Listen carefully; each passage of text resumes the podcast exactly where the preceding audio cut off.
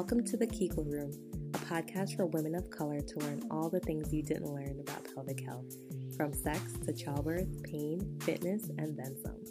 I'm your host, Dr. Keneal Siegel, a licensed pelvic floor physical therapist. Let's get right to it.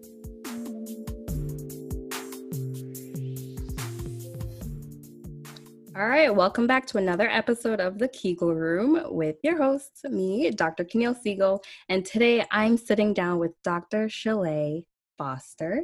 Just to give you a little background information on her, she works at the Center for Pelvic Wellness at Penn Medicine Princeton Medical Center here in New Jersey. She specializes in pelvic floor PT and she treats men, women, and children. And today we are talking about poop. so, welcome, Shalay. Welcome. Thanks for coming on today. Oh, thank you so much, Keneal, for having me. I'm so happy to be on the Kegel Room. Girl, this is everything. Thank you again for the invitation. You are so welcome. Now, I felt like we had to have a conversation about constipation because mm. this is your thing. It's your shit, literally, right? It's my shit. It really is my shit. And I, I tell my patients that without saying it in those terms, but I feel comfortable with this condition and treating it with patients. right. So there's a lot of information to share. There's a lot to know, and there's a lot that people just don't know. So I feel like it's really Absolutely. important that we have to get this information out because, believe it or not, people are going to be like, "What? You treat constipation in pelvic floor mm. PT?" Of course we do. So we're going to be talking all about that. So Absolutely. Let's start with the basics. How do you define constipation? Okay, so in terms of telling my patients and even just the general public, constipation, it's a telltale sign that you have it if you're straining and you've got harder, lumpy stools or you feel like you aren't really able to empty your bowels. So you go, maybe you pinch off your load a little too soon and you feel like there's something still in there. Um, yeah, this is a big deal. That's a big sign of constipation. Not only that, if you're feeling like you're blocked so you go to have your bowel movement and it's just something, you know, blocking you from getting it out. And that's what it feels like. That's what people describe to me. Um, bigger than that, it's in extreme cases, people are having to manually mani- manipulate themselves. So that means they have to stick their finger up there to get the poop out. And lastly, like in their anus? Yes, in their okay. anus, or you can even, we call that term splinting. You can mm-hmm. your finger, if you have a vagina, into the vaginal canal and push from a different direction, or that spot between the anus and the vagina um, to push the stool out. That's an extreme case. I have patients who have to do that on a daily basis. Mm-hmm. So, all of those components, not to mention having bowel movements less than three times a week, are going to constitute a diagnosis of constipation. Mm-hmm. So, less than three times a week, right? Is it yes. possible for someone to be constipated and go every day? Oh, absolutely. You know, those are the the tricky ones. Mm-hmm. There are people that are having i'm not constipated. I have a bowel movement every day. every day. Yep i hear it too. Mm-hmm. i couldn't possibly be constipated i go yeah, every day. I go every day. So what do you tell them?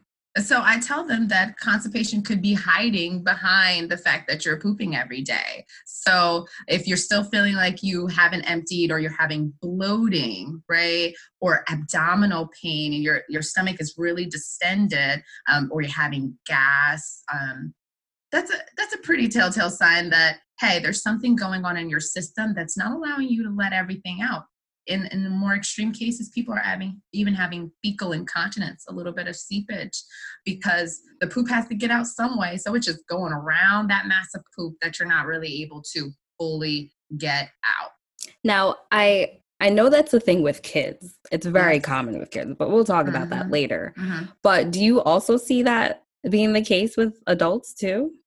Like Oftentimes, it's seeping out? Okay. Oftentimes. I'm asking because um, honestly, I don't treat constipation as often as you do. Yeah. It's more like it's your thing, it's not mine. um, I feel like I do see it more often with children, fecal incontinence. We call that encopresis.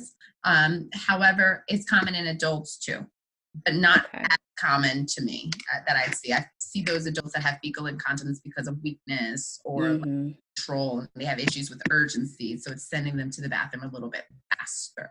Okay. But if it's because of constipation, I can absolutely see why someone would say, I'm not constipated. I go every day mm-hmm. and I even have accidents. Mm-hmm. It's a telltale sign of constipation. Absolutely. Okay. So, how often should you be going? Is daily okay? Twice a day? Three times a day? Yeah, so daily is great. Um, even up to three times a day, it would be within normal limits. Um, you can even push the envelope and say some people that are going every other day, it's okay because digestion can vary from um, 24 to 72 hours that it takes for the food to really go through your system. And then every time you eat, you just push down a little bit more. But it, it varies. But if you're going less than three times a week, that is a symptom of constipation and people need to know that. It's a bigger symptom even though we talk about you potentially going every day and still yes yes yes. Out there I guys feel like people definitely need to know about the time because i will say that i've known several people family members i'm calling them out mm. who go less than three times a week and they're like yeah. but that's that's my normal and i'm like but mm that doesn't mean it's normal yeah. Mm-hmm. We just blew someone's mind right now, just so you know. Effect. Sorry. So someone comes to you with constipation.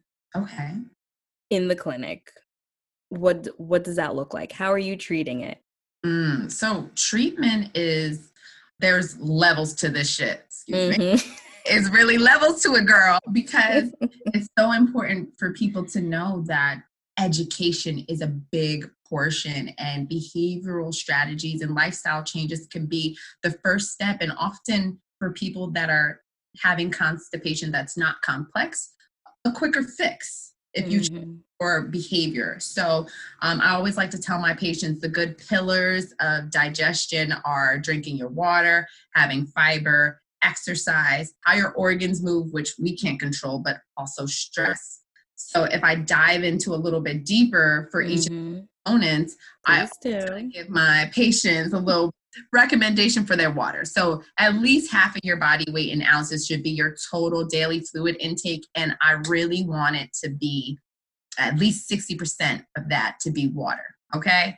Um, and it might change varying on your activity level. If you're pregnant, ladies, you know you have to drink a little bit more fluid so that you know that goes to the development of the ducts and, and milk and lactation uh, or if you're a high level athlete you might have more demand for water as opposed to if you're more sedentary or not very active.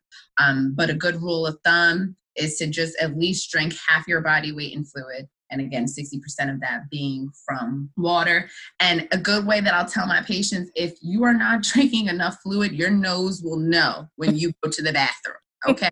so if you pee and it's like, man, that pee is strong. And then you look in the toilet and it's looking like really dark yellow and concentrated, mm. you drinking enough fluid. Okay. And, the, and that water needs to help with that. So drink more water. Drink more water without a doubt. Um, another thing that people need to know is fiber. People don't even know what fiber is, but mm-hmm. it is entirely important for your food content to have fiber in it. So there's so many different types of fiber too. There, there are. So if we just break it down to fiber in general, you want to have at least 25 to 35 grams of fiber in your daily diet. Okay. And there is soluble fiber and there's insoluble fiber insoluble fiber basically provides the bulk to your stool and allows um, the stool to go through your body a little bit faster. While soluble fluid helps to provide like a, a, gel consistency to your stool. So both of these type of fibers together are going to make your stool the perfect consistency come out like a little snake or a banana or sausage you guys are never going to look at those foods the same way again nope. after talking about this but you need a good balance of those two types of fibers so that your stool goes through your body quickly as well as it's easier and it's formed. What are some examples of types of fiber? Because I, I think that's where people get tripped up like, well, what do I eat? Yeah, so easier ways to remember what is insoluble versus soluble types of fiber is that it's kind of goes in the way it comes out. So if it's a little bit harder, more formed, like your breads, your rices, your cereals, that's going to be more of your insoluble fiber because that's going to provide that bulk for your stool versus things that are more jelly, for insoluble fiber would be your oatmeal and certain fruits like peaches and um mangoes. mango oh yeah mango girl right? Kiwis. Kiwis so many different fruits. So many.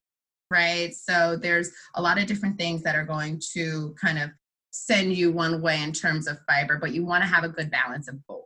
Do you often recommend supplements? Like a fiber uh, supplement well Honestly, no, not right okay. off that because I, I'll talk to my patients about dietary modifications to uh, really get your nutrients from your food.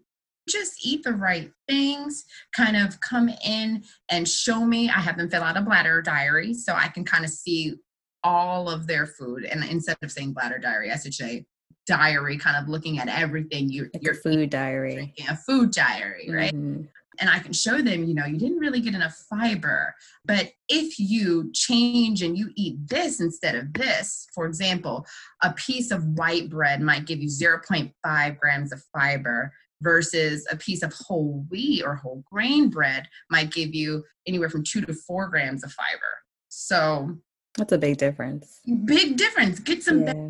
for your buck, right? So try yeah. to least two grams of fiber when you're eating certain foods so that you're able to collectively add up to that 25 to 35 grams per day. Yeah, I often recommend to my patients too who have constipation issues. So I don't treat constipation by itself. So I normally get constipation yeah. along with some other diagnosis that I'm treating and I'll make just general blanket statements and recommendations yeah. and with fiber because like i said people get really tripped up i'll just like mention like lots of fruit lots of veggies yeah.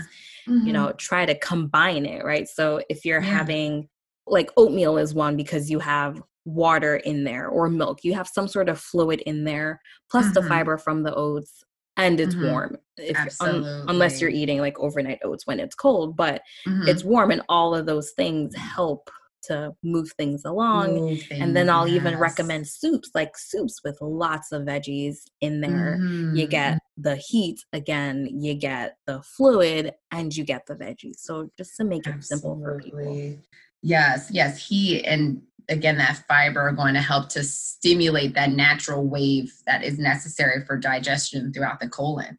Is there anything that you do manually? I mean, I have some manual techniques that I use for constipation. Is there anything that you use in treatment?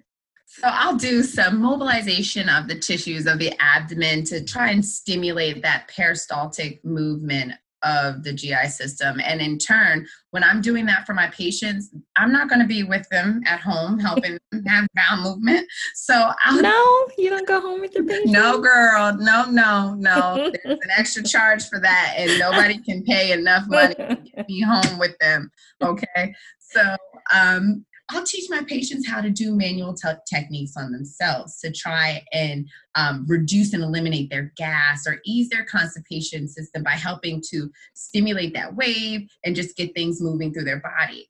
And I'll often have them do this right after they eat to kind of mm-hmm. capitalize on the natural reflex that's just having everything pushed down to make room for something else. Or um, they'll eat or they'll drink something first and then they'll do this massage. So i kind of have them do that at home to supplement my treatment that i'm doing with them in the clinic because i mean day one i'm preparing for them to be by themselves right? Because i want to empower you to be able to do these things at home without me and on your own so that you're independent eventually Yep. As much as our patients would love to have us home with them, we can't be there. We can't. We can't. I, I tell them, can't. I tell my patients all the time too, like you need to be able to manage your symptoms while mm-hmm. I'm not there because I can't always be there for you and you won't mm-hmm. be here forever. It's only Absolutely. a few weeks or a month, at, you know, at mm-hmm. the most for most patients.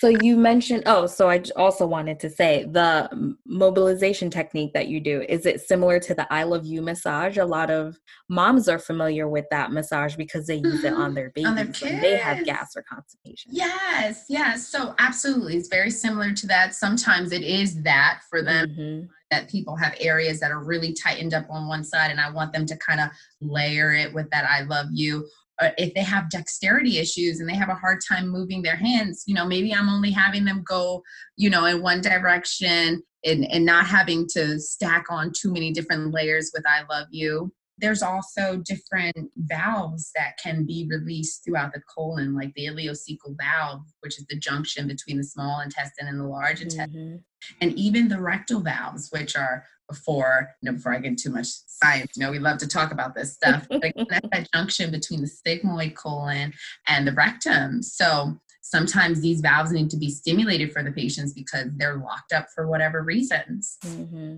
And so, you teach your patients how to do that. I teach my patients how to do that, and and it has to be appropriate for them, right? Mm-hmm. Maybe somebody else might not benefit from doing that, but if it's appropriate for them, it's a great way for them to have a self management management technique to get themselves better, right? So you have to put the the fact that they're getting better in their own hands in some ways. Yeah, exactly. Another important education factor that I'm still giving to my patients on day one often is toileting position. I'm laughing in my head because I'm pretty much every patient that I see, I'm like, yeah. do it with me. Let's pretend we're pooping. Looking at me like, what? What? Are we James, pooping right now? Yeah, yeah, we're practicing. Do it we're with practicing. me. it's so important. I go and I get my squatty potty from the bathroom and I show them, they're like, a squatty potty. Yes, yes. Before Western civilization, people were squatting on the ground, mm-hmm. passing their load like that. Mm-hmm. So, um, our bodies aren't meant to sit on toilets that keep us from opening our muscles. They're meant to kind of open and squat down. So when you can get a squatty potty in the bathroom, which is for those of you who don't know, a stool that kind of props your feet up and allows your your knees to be higher than your hips it can just open the anus and really allow for you to move which is going to reduce your straining. Mm-hmm. have hemorrhoids it's going to reduce that. It's just and less effort. it's less effort. And you know why does the bathroom have to be so effortful right? Mm, it doesn't have to be. I describe it, it to my patients as magic. Mm. it's magic. And plus yeah. the commercials make it feel like that so uh-huh, uh-huh. Right. It's just magic. If you haven't seen the commercials for the Squatty Potty, just do yourself a favor and go on YouTube and look at it because it will make your day. well, it will. Right. I love those commercials. They're awesome. They are the best. True. I have a squatty potty in every bathroom in my house. And mm. anytime I go to any family member's house and they don't have one, I let them know that I disagree with the fact that they don't have one. Yes, I'm, yes. I'm not pleased with it because they should be having easier poops, even if they're not constipated. I'm like, but it could be so much easier if you have one. Absolutely. There's so many ways to make poop come out easier and that's gonna that's not limited to your squatty potty that's how you breathe mm-hmm people underestimate how important it is to educate people on what straining is. So yes. some people don't even know, right? So no. it's like if your jaw is tightening and you are about to pass out on the toilet, you have a problem. Okay. So if you feel it again, syncope is a big deal. If it is.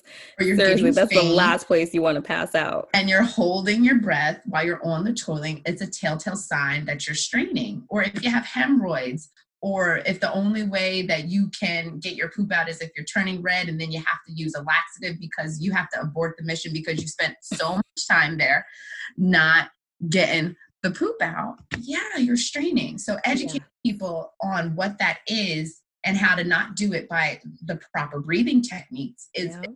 is a big component of my treatment with patients in the clinic as well yeah i've had a patient recently but not just not just that patient other patients have done it too yeah. where i teach them how to bear down yeah most of them almost almost all patients do it. I say, okay, bear down for me while I'm, uh, I'm observing their pelvic floor, and they hold their breath. And I'm like, mm. okay, now try it as you breathe out. Look at how much more effective that is. And they're like, so I shouldn't be holding my breath when I'm pooping? and I'm like, no, you shouldn't be yeah. holding your breath while you're pooping. And the same goes for when you're pushing out a baby. And I teach my patients, you're going to practice pushing out the baby. And it's not even so much of a push. You're going to yeah. practice doing, you're going to practice breathing your baby out yes. every day when you poop on the toilet because it's mm-hmm. the same. It's the same, it's the same thing. thing. Yes, it's so important, especially delivering babies, having bowel movements. It's akin to the same thing, except you don't what's going into the toilet. You don't want to keep that. You want to get your baby out. But mm-hmm. the best way to do it is to lengthen those muscles. So when you hear people that are like, you got to have a strong pelvic floor to, you know, push your baby out or to get your poop out, your muscles don't actually they shouldn't be contracting when exactly. you're opening them. They're lengthening. the total opposite. It's the total opposite. Well, it's a lengthening contraction, right? Open yeah. Those muscles, going in a different direction, mm-hmm. um, as opposed to contracting it and squeezing it.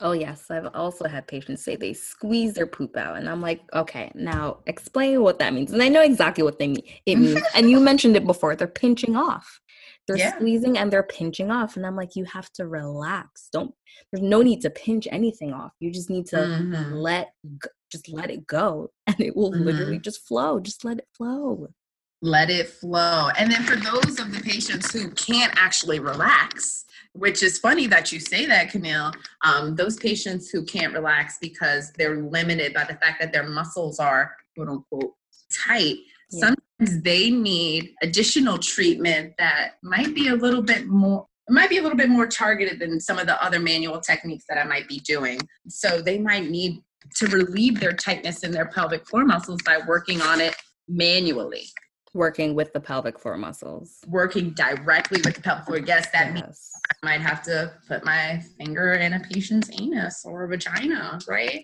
I because mean, that's where the pelvic floor muscles are. Yeah. Right?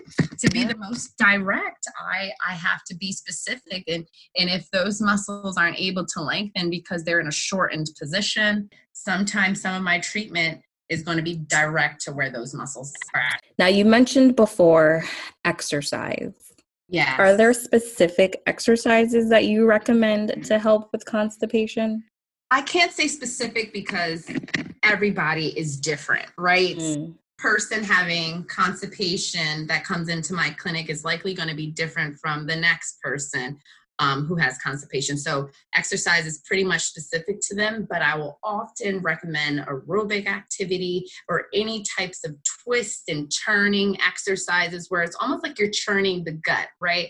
Trying to help with that movement and that wave of peristalsis by breathing deeply into the diaphragm and turning and twist and a lot of breathing that's going to help with that movement right? Because the diaphragm is a big contributor to how our system digests. People often fail to realize that exercise plays such an important role in being regular like you have to move you you have to move you have to twist you have to turn you have to squish you have to mm-hmm. just have to mm-hmm. move your body absolutely and, and that's flowing. why you get things flowing and that's exactly why i tell my patients yes this exercise fiber water all really really important factors in how your GI system is is getting things moving. So, if someone has constipation, right? They're thinking, "Well, I've probably had this for a really long time. This is my usual.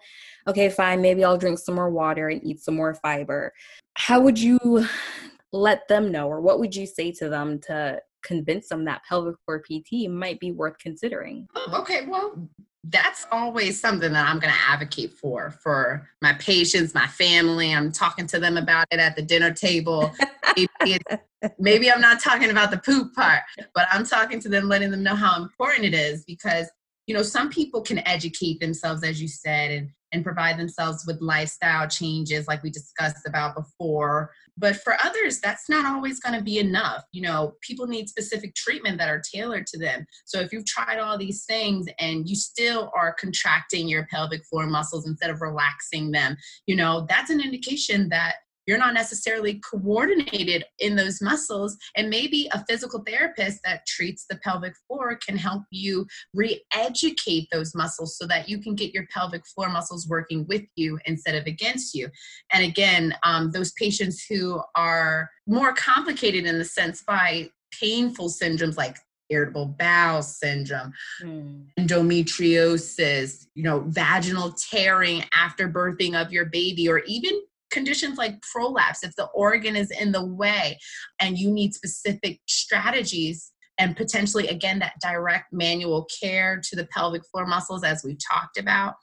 a physical therapist can provide that additional knowledge to give you that extra tender loving care that you need to kind of get yourself over that hump from always using laxatives or taking all these supplements and it not working um, what's the missing link in your treatment could it be stress right mm-hmm. and is a big point and it can affect the digestive system in so many negative ways so patients don't know that and when you have a skilled individual it can be an excellent adjunct to everything that you're already doing for yourself that's a good point that you brought up that constipation is not always just as simple as, well, I need to just drink more water or I need to just eat more fiber. Sometimes it's complicated and there are many different layers and different things that come together to cause your constipation and you need someone with that knowledge to pretty much say okay i have an onion let me peel away each layer to figure out what is it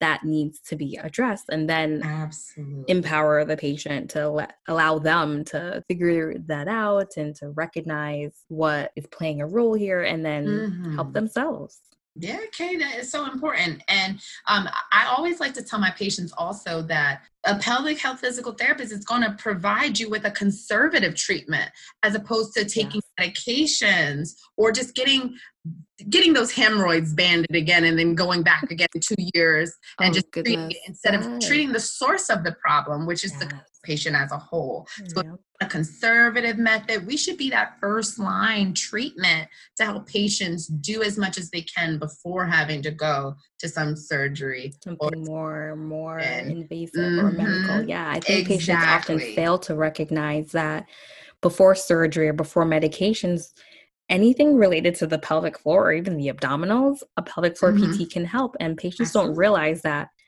even though we were still sort of healthcare, you know, we're within the healthcare model, or mm-hmm. some of us are doctors, that we're still a holistic approach. Nothing yes. we do involves mm-hmm. medication. Not not that we're providing directly, but sometimes patients Absolutely. do need a little assistance from something. Sometimes they do need surgery, sometimes they do need medication.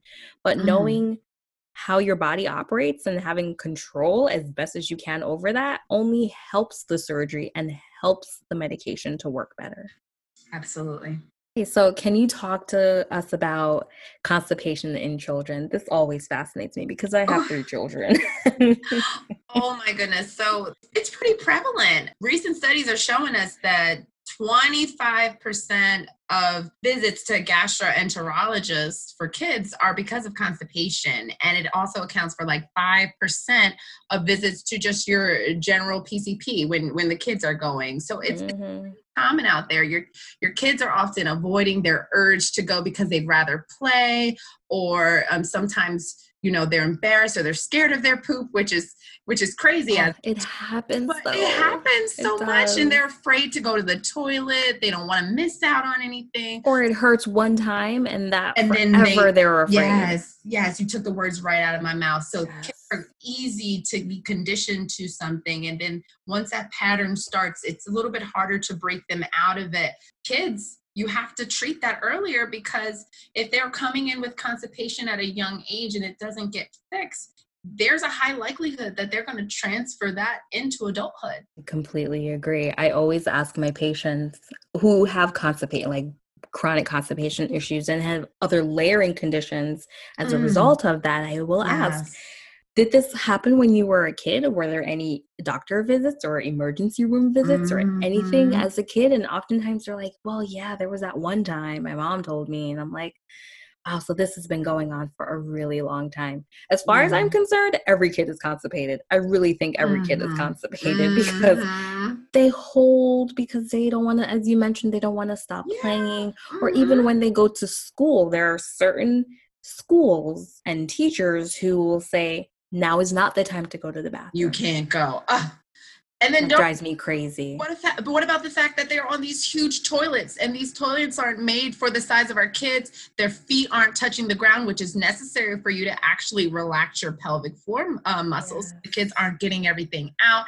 and they're having to push in the strain. And then the next thing you know, they're ending up with constipation. Yes, the toilet is another thing I tell all my patients who have. Don't get me started, girl. By yes. the way, your children should not be dangling on the toilet they put them on be. the little potty on the floor. And if it's a pain in the butt to clean up, speaking of the squatty potty, they have a kids version of the squatty potty, which is mm-hmm. much higher. They can mm-hmm. use it mm-hmm. as a potty and then they can transition to the regular toilet and use that yep. as a stool so that their Talk feet are not dangling and their knees are higher than Woo-hoo! their hips. all of that, yes, all of that is so important for your kids. It's setting the tone for their future. Yes, yes, yes. They're always surprised, like, oh, I didn't even think about my patients with kids. I didn't even think about my kids. I'm like, yes. Are they constipated? Mm. Now that you mention it, I'm like, yeah, see? And now you can fix that. And you know what? Sometimes in children, um, it doesn't always manifest as constipation, right? It, these are the kids that are going every day, but they're wetting the bed. Yes. Or wetting the bed. Constipation yes. is a precursor to wetting the bed wetting yes um so they're wetting the bed. Maybe they're even smearing right? So they're having fecal incontinence just like that stool is going around to kind of get out. It has to find a, you know where there's a will there's a way. There's a way. Finds a way. Um, or they're leaking or they're even having urinary tract infections. So yes. it's pretty common with kids that actually the source of their problem is to treat their constipation. And what do you know all of those things go away. It corrects. I know. I it every time a patient or someone reaches out about my kid has this, my kid has that. I'm like, are they constipated? No, they go every day. Well, that's that doesn't necessarily mean they're not constipated. Here, try mm. these mm-hmm. things and see what happens. And lo and behold, they don't end yeah. up coming to PT. Mm-hmm. So, I mean, it's pretty much some of the same things I would tell my adult patients. Mm-hmm. Water is important for your kids, right? Not only water, you want to make sure that fiber intake is good. So, if they're older than 10 years old, they're going to be on that same kind of 25 to 35 grams of fiber. But if they're under that age, you want to do whatever their age is plus five grams, and that's going to be their fiber intake all of that stuff is really really important. Their exercise their yeah. breathing. We talked about the squatty potty. And you know and not telling their kids you know you're having an accident right? You want to get away from that type of language. Yes it's uh, negative and it's, it's negative. it only causes them to hold even more. When they're mm-hmm. fearful that mm-hmm. your reaction is going to be a negative one they're embarrassed they're ashamed they don't want to hurt you. Yeah, yeah. They just want to be better, so they want to hide things, and mm-hmm. we want to avoid that because we want to empower our kids to be the best ones they can be, and, and that means they need to poop too, just like us. Yep. And um, I will often share with my patients too. And I do this with my very own kids. Uh, like I said, I have three kids, two of them are potty trained. I've taught them fun ways to do breathing exercises. Just mm-hmm make it fun for them so that they don't feel like, oh, this is boring. I have to do this. I don't want to do this. and I'll tell them, like, okay, fine. If you don't want to do that, just sing a song. Sing a song because mm-hmm. that's breathing. Yeah. And then they've picked something it. they like. Yeah, mm-hmm. you have to mm-hmm. disguise it. You, ha- you have to always make things fun with children or they're not going to want to do it. They're only going to hold even more because even they don't want to be told what to do and they they know that this is the one thing they have, that have control over. control over. Yeah, girl. Mm-hmm. You can control what they eat. You can control when they go to bed, but you cannot control their body. Yeah. And they know it. So it's very interesting that sometimes constipation in children can progress into adulthood. Yes, without a doubt. Um, so we we treat kids as young as age six and up who are having issues, right? Because we have to give them time to develop the sense of yes. their own brains, how to go to the bathroom, how to stop the urge, how to control it. We give them that time, and the body should be about finished with that by age six. So yeah. People are often surprised too when I say that, you know, kids might still have accidents at 4 mm-hmm. and five years old, and it's really by age six where that should be no longer. And they're like, what? That late? I'm like, mm-hmm. yeah, you can't scold a three year old for leaking and having accidents. Mm-hmm. No, you can't.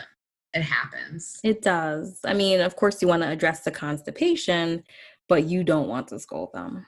So you start seeing children at age 6 mm-hmm. And the treatment is similar for adults? when you say it, the treatment is similar, what do you mean? With constipation, as yes. far as the, of course, the education, the exercise, of water, and the diet.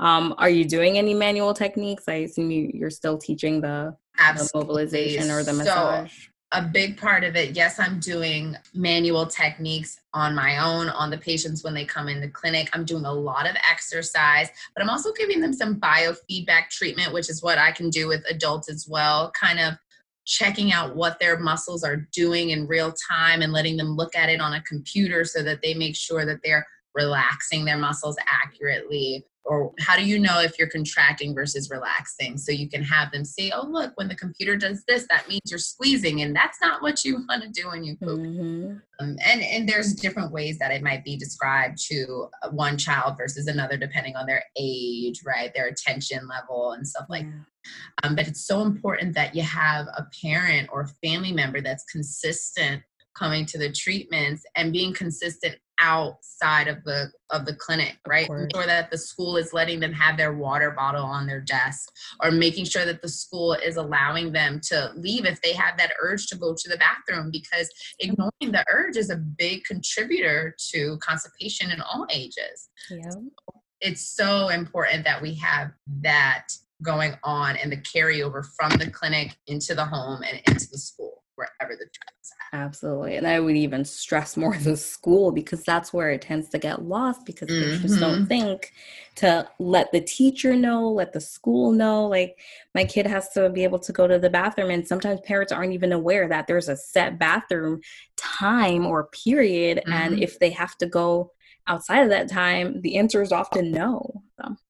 I write a nice little note to my teachers in the nicest way possible. Please excuse my dear little, you know, Johnny to go to the bathroom whenever he needs. And of course, obviously, it's more formal than this. Yeah. The bathroom and let them drink their fluids. It's important for their care as a part of physical therapy.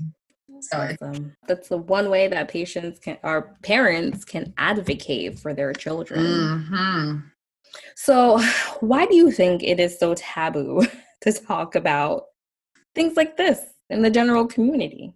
Honestly, you know, people are so embarrassed and it just it gives them a little cringe when you say vagina or shit or poop or you fart next to them. Understand that it's a normal byproduct of digestion. Yeah. Everybody has a butthole. Everybody poop from it. Mm-hmm. People are uncomfortable with so many things that are revolving around the pelvic region and people have to get over that phase so if you're talking about these things more readily with your practitioners with your friends with your families right put that shit on the table when you when you're having conversations at dinner not necessarily yep. even at dinner right oh cares? you mentioned before you might not be talking about poop at the table but i have three children you it know? comes up at every it comes it comes up, we always end up talking about poop. They're not it's very rare that we can get through dinner without talking about poop. And when it comes up, someone's like, well, there it is. Honestly, I knew I was going to be some type of pelvic professional when I was in eighth grade. And I told the whole class that I pooped out an alligator and it was coming out of the toilet at me. It, I was in eighth grade. Do you know that? Oh, my and goodness. So comfortable talking about it. I'm like, why are y'all looking at me like that? you don't talk about this stuff to your friends and your families. You, you are destined. This is your destiny. Long time ago. Uh-huh. that's great. Well, that that's what makes you so great about teach or treating constipation. I give you much props. So, actually, I do enjoy talking a lot about constipation and how mm-hmm. to poop mm-hmm. properly. I always tell people, like, you probably are not pooping properly.